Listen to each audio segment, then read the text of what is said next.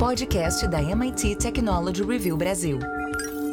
Apresentado por Origin Health. Olá, bem-vindos e bem-vindos ao podcast da MIT Technology Review Brasil, apresentado pela Origin. Eu sou Laura Murta, estou com Camila Pepe e Jonas Sertório, e no episódio de hoje a gente tem um artigo de Carolina Belim e Manuela Albuquerque, que fala sobre o CAR-T acadêmico, que é considerado uma aposta ciência no combate ao câncer. Lembrando que essa é a vertical de saúde da MIT Technology Review Brasil, e semanalmente você pode acompanhar as nossas discussões sobre biotecnologia e inovação. Faça parte da comunidade MIT Technology Review Brasil e assine nosso conteúdo em mittechreview.com.br barra assine. MIT Tech Review barra assine. Há quem se refira ao câncer como uma doença do mundo moderno, mas ele aflige a humanidade há milênios.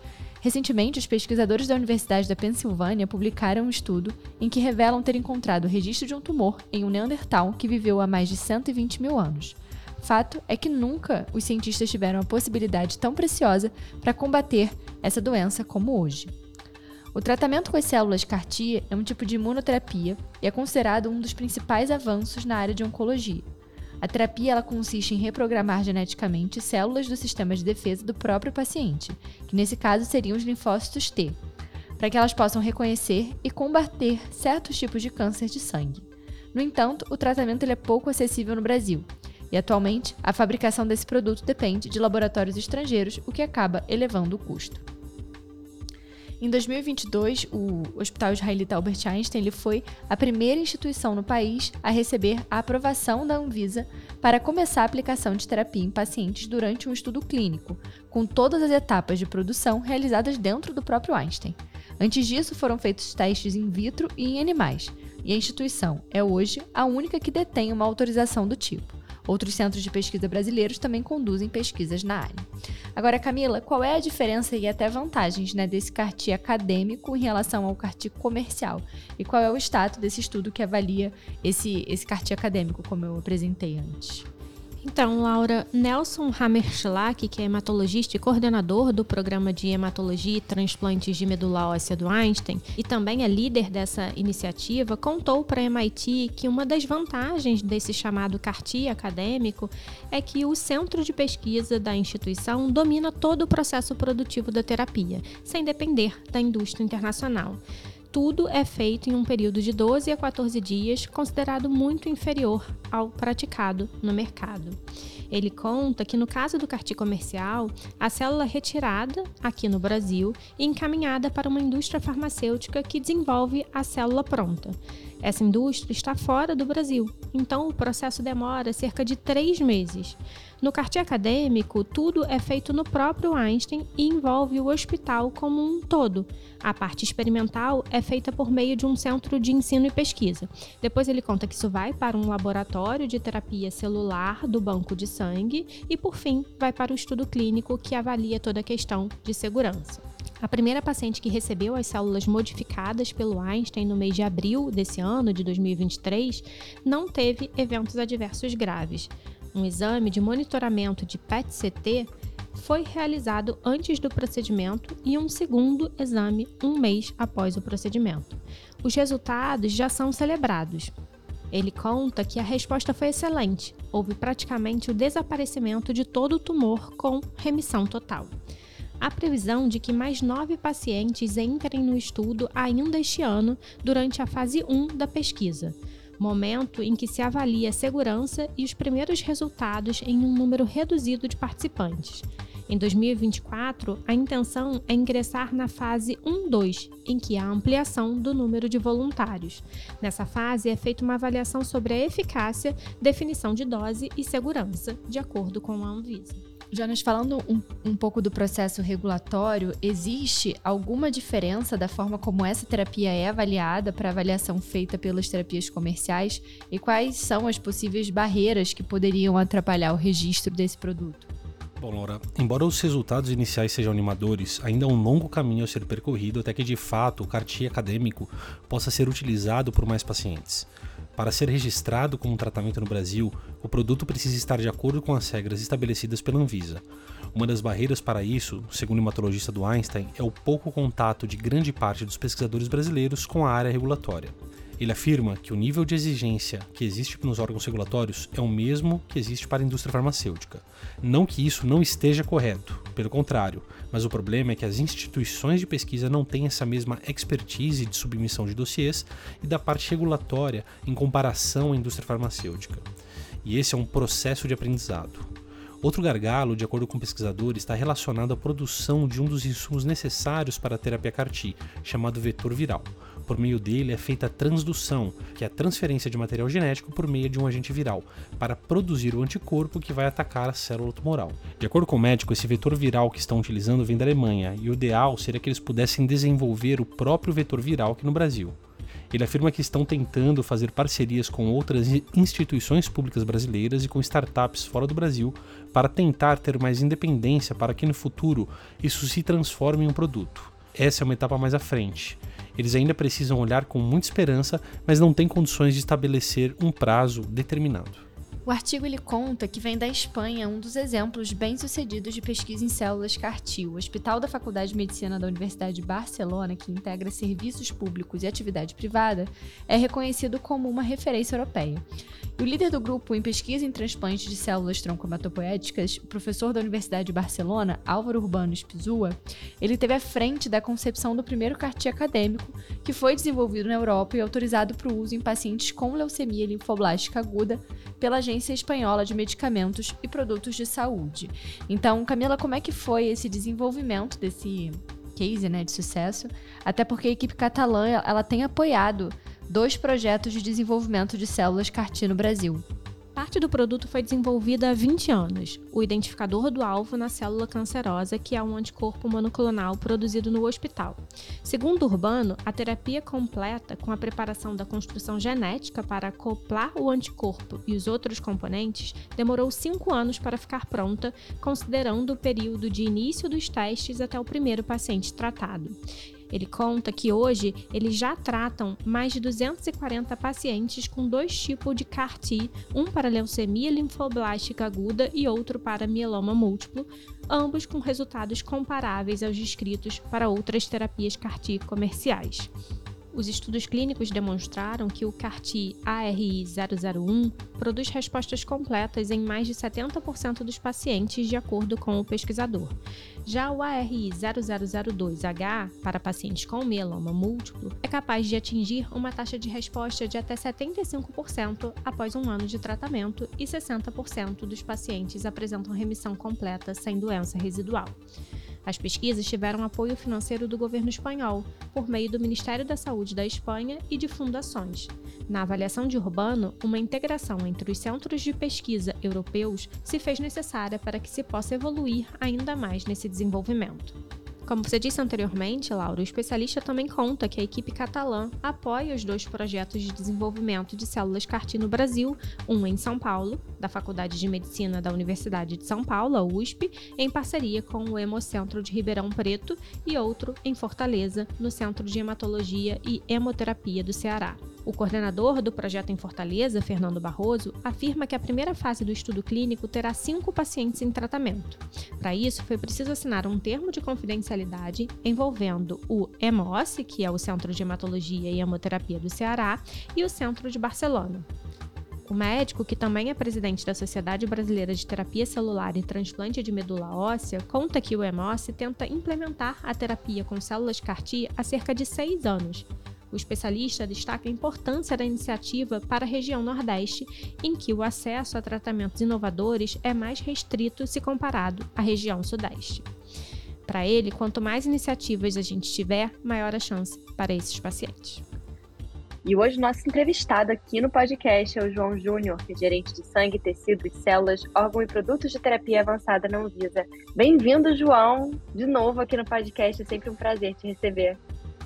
Obrigada, Laura. Nós que estamos aqui muito honrosos de participar mais uma vez né, dessa discussão, dessa conversa. Para nós é muito importante. Hoje a gente falando de CARTI, né, o artigo traz a questão do CARTI acadêmico, João, e aí a Anvisa publicou um edital de chamamento para selecionar desenvolvedores nacionais para participar de um projeto piloto de cooperação técnica justamente para o desenvolvimento de terapia avançada de interesse do SUS. Né? E aí eu queria te perguntar qual é a intenção de uma iniciativa como essa.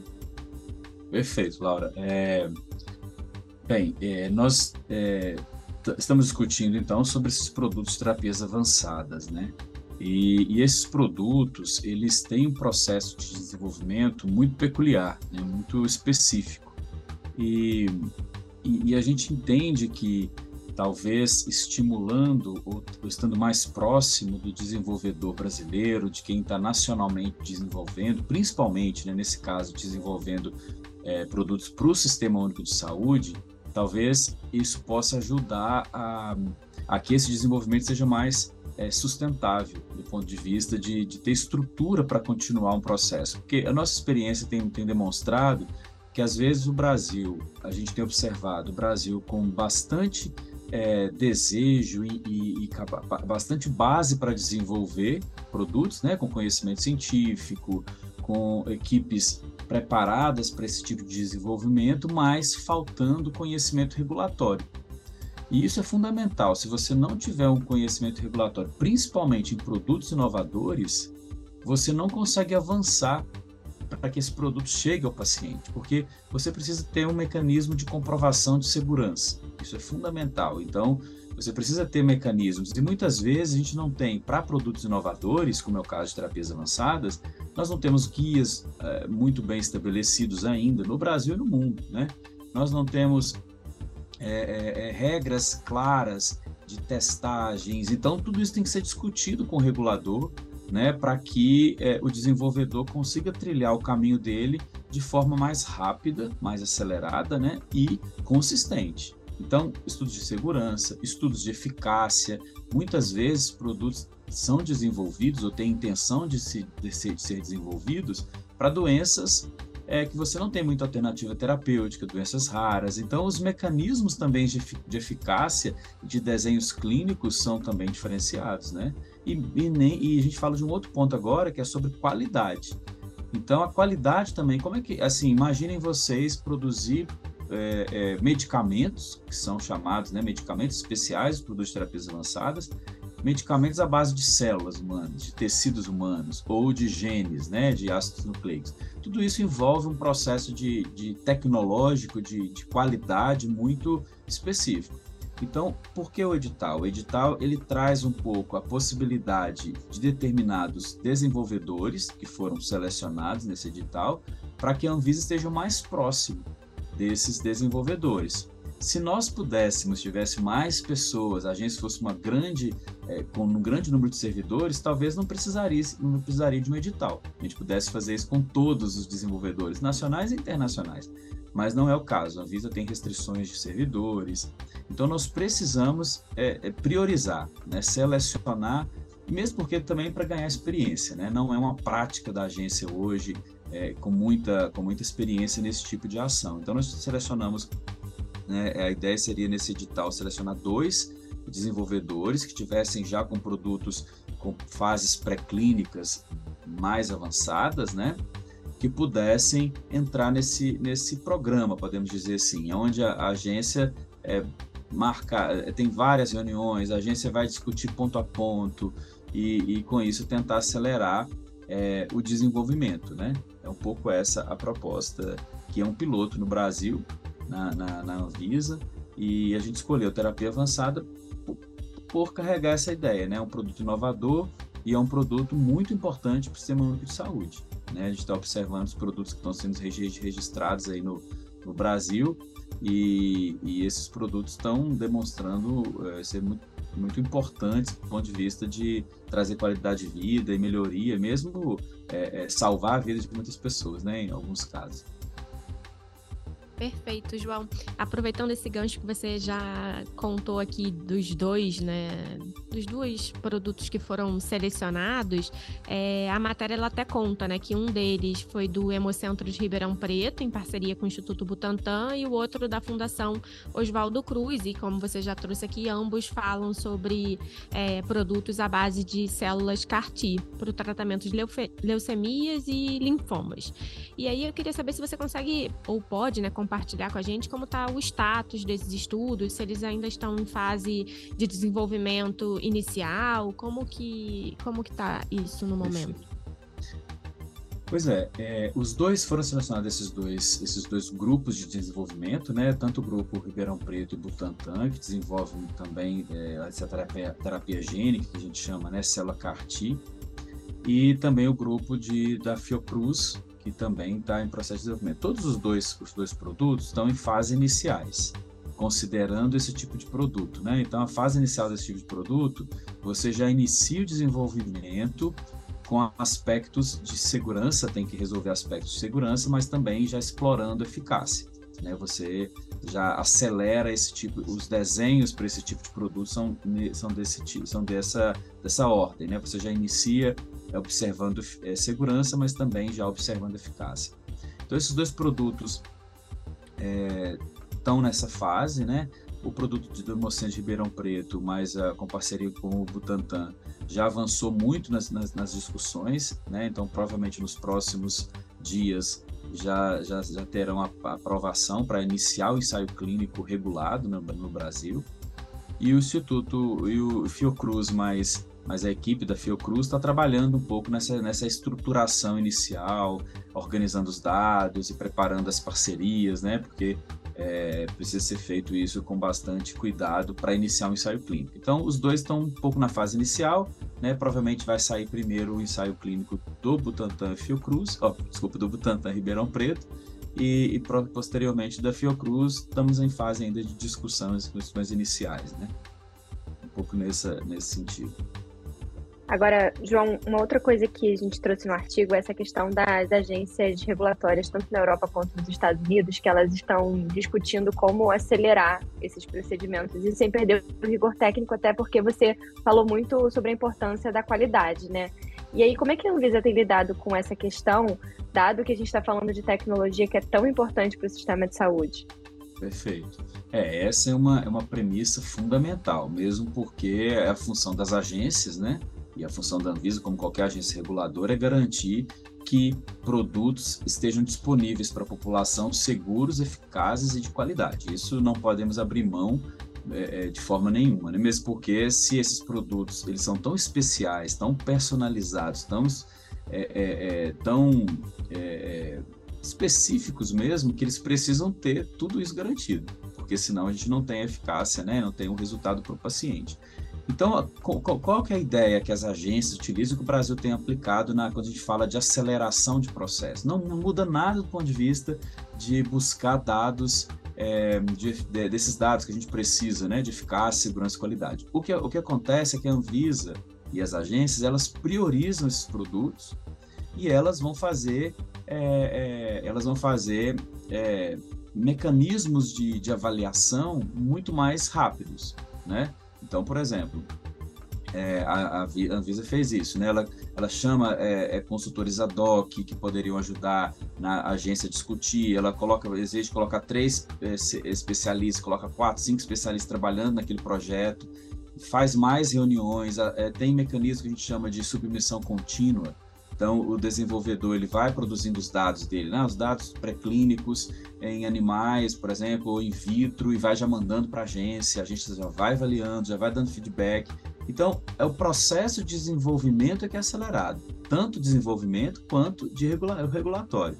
Não a busca de dados. Né? Se não tiver dados, não tem como você seguir em frente. Mas é como que você pode buscar dados. E aí, então tem essa questão do tempo, e a questão da agência também, discutir com o desenvolvedor é, mecanismos que podem ser mais rápidos. Por exemplo, a gente tem, pode ter um teste é, para detectar determinadas bactérias ou, ou, contaminantes durante o processo de produção, né?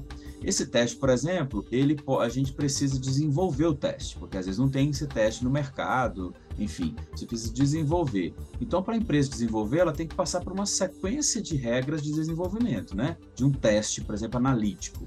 Então, ela precisa é, fazer o teste, depois ela precisa fazer várias testagens, fazer validação, confirmar essa validação. Então a gente pode acelerar isso, por exemplo, ela pode aplicar determinado teste e, e ir validando ao longo do desenvolvimento. Então, esse é um, é um exemplo, né? São validações prospectivas ao, longo do desenvolvimento, para a gente ter cada vez mais robustez e certeza que aquele método vai detectar melhor esse processo. E isso é importante pra, porque quando chegar na fase de registro, não pode ter dúvida. Né? Então, no desenvolvimento, você vai controlando, né? São menos pacientes, você tem né, é, você pode é, é, é, ir melhorando aquele processo ao longo do desenvolvimento. Então, você vai fazendo, eu estou dando um exemplo, mas vocês vão fazendo técnicas é, é, de, de, junto com o processo, você vai regulando aquilo. Isso tem muito, tem muito a ver com, por exemplo, a capacidade da agência e do próprio desenvolvedor de aplicar mecanismos regulatórios de acordo com as fases de desenvolvimento. Então, na fase 1, por exemplo, você tem mais dúvidas científicas. Óbvio que se tiver certeza, estarei na fase, né? Então você vai, vai entendendo isso. O que é importante desses processos acelerados é isso. A agência, ela, a agência reguladora definir mecanismos para acelerar a avaliação, mas também o desenvolvedor defender, eh, definir mecanismos para acelerar o desenvolvimento. Então é uma mão dupla. Não é um acelerar porque a agência tem que acelerar, não. Os dois têm que acelerar o processo tanto o desenvolvedor precisa acelerar, ter técnicas. Ah, não tem essa técnica, não? Vamos fazer uma outra paralela, vamos juntar duas técnicas para dar uma, um, resultado, uma, um resultado preditivo melhor. E assim vai, né? Você vai, por exemplo, ah, eu vou, vou implantar aqui, desde o início, por exemplo, eu vou implantar um comitê de segurança externo, porque ele vai ajudar a definição da, é, é, dos endpoints, da avaliação dos, dos eventos adversos. Então, são mecanismos que vão sendo utilizados para acelerar o desenvolvimento e também é, a agência precisa trabalhar junto para acelerar a avaliação regulatória. Né? Por exemplo, o edital foi um exemplo. É, na legislação, existe várias regras e ritos que têm que ser feitos. Com o edital, a gente abre margem um pouco para poder ampliar essas regras. Por exemplo, na legislação não está, e, e, e, no, sistema que a gente tem na Anvisa, não permite a, a submissão contínua. Né? Permite o quê? O, o, o desenvolvedor tem que fazer um pacote. Ele pega um pacote de todos os dados pré-clínicos, todos os dados clínicos que ele tem, todos os dados de qualidade, faz um dossiê e envia para a Anvisa. Aí a Anvisa analisa. Nesse tipo de processo acelerado, que a gente teve um edital, uma permissibilidade de desenvolver, por exemplo, outras formas é, regulatórias, a gente falou, não, é possível ter um, um, um, uma submissão contínua. Isso dá muito mais trabalho para a agência, dá muito mais, é, né? O, o, desenvolvedor também tem que ter pessoas dedicadas, porque ele tem que produzir documento, mandar para a agência, fazer reunião, discutir. Então, é, é, é mais complexo o processo de desenvolvimento. Por isso eu te falando, é possível você fazer, por isso que foi possível fazer esse tipo de edital, e nós colocamos dois produtos do SUS, né? Porque a gente utilizou a prerrogativa do próprio Ministério, que exige que a Anvisa avalie e priorize é, produtos do SUS, né? Então, isso já está na legislação brasileira. A gente só é, é, é, otimizou dois porque é o que a gente tinha condição de trabalhar, né? E assim, quem sabe, se der certo esse tipo de, de, é, de, prática, esse piloto der certo, realmente acelerar, ajudar, a gente pode inclusive regulamentar isso de forma mais clara. Mas essas questões de, de aceleração, todos os agentes estão trabalhando de alguma forma para considerando a natureza do produto, esse é um ponto, a natureza muito específica, né? E considerando também uma coisa importante, esses produtos sempre estão sendo desenvolvidos em pequenas é, empresas, né? Começa, inicia em pequenas empresas ou mesmo dentro de universidades, que a experiência regulatória é, é, é mais, é, é mais escassa, né? Legal.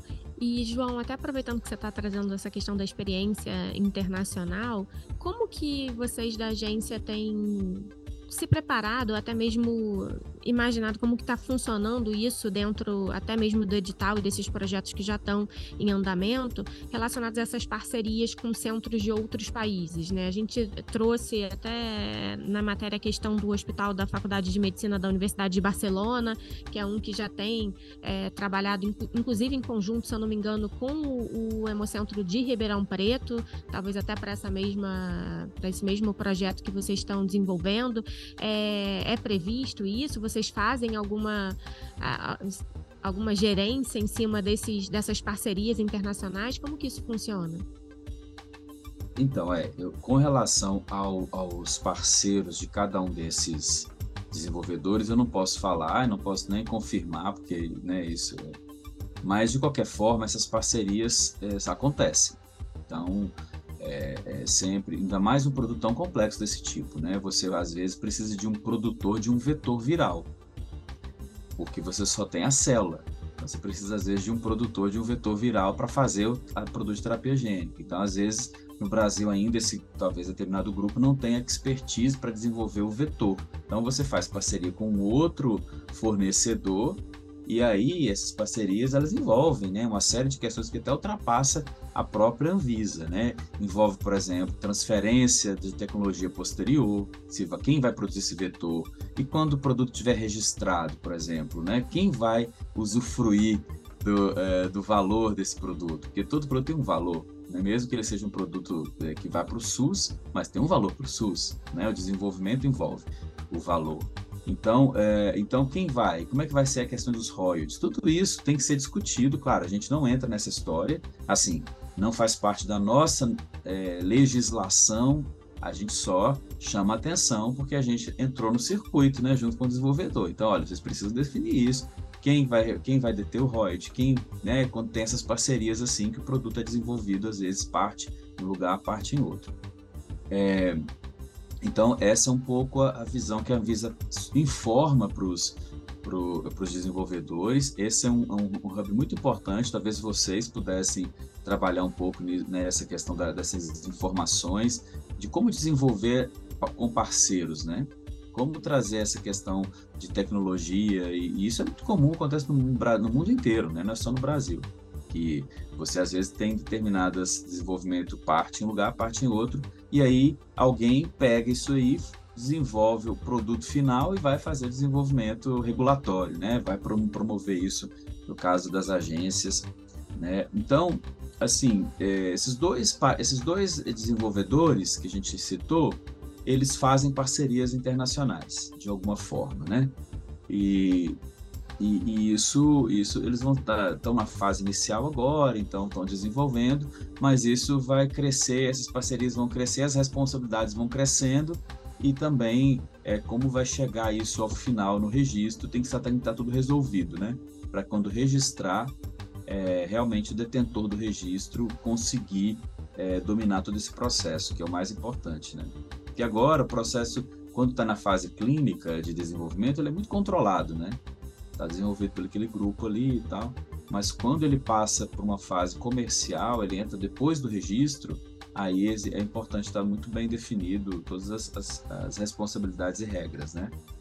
Não sei se foi essa pergunta que você me fez, assim, se eu respondi, mas um pouco isso sobre as parcerias. Isso é muito comum e, e inclusive, até mesmo no registro, gente. Depois que produto registrado, muitas vezes uma empresa ela, ela acha melhor a produção do vetor viral dela num hub de, de produção de vetores. Isso já acontece no, no, no mundo, né? A empresa se especializa, elas têm produção de boas práticas de fabricação por vetor, então você encomenda aquela, aquela fabricação X do seu vetor, aquela empresa produz e te entrega. Isso acontece em produtos biológicos, em medicamentos sintéticos. Então a, a está preparada para isso. Inclusive, por exemplo, se vocês perceberem na norma, na norma que trata de boas práticas de fabricação de produtos de terapia avançada, ela cita que é, é, a Anvisa vai certificar componentes ativos e produto acabado. Por isso, porque às vezes o componente ativo é produzido por outra empresa, né? É, sob responsabilidade, obviamente, de quem é dono do ou, ou, quem é detentor do registro, né? E o produto acabado é feito em outra. Então você, a Anvisa já tem esses mecanismos de, de certificação de boas práticas, de avaliação de qualidade, né? Então isso já é mais comum para nós, né? A gente já está mais é, acostumado com isso. Mas a grande questão que a gente fala e a gente discute muito com os pesquisadores e desenvolvedores é isso.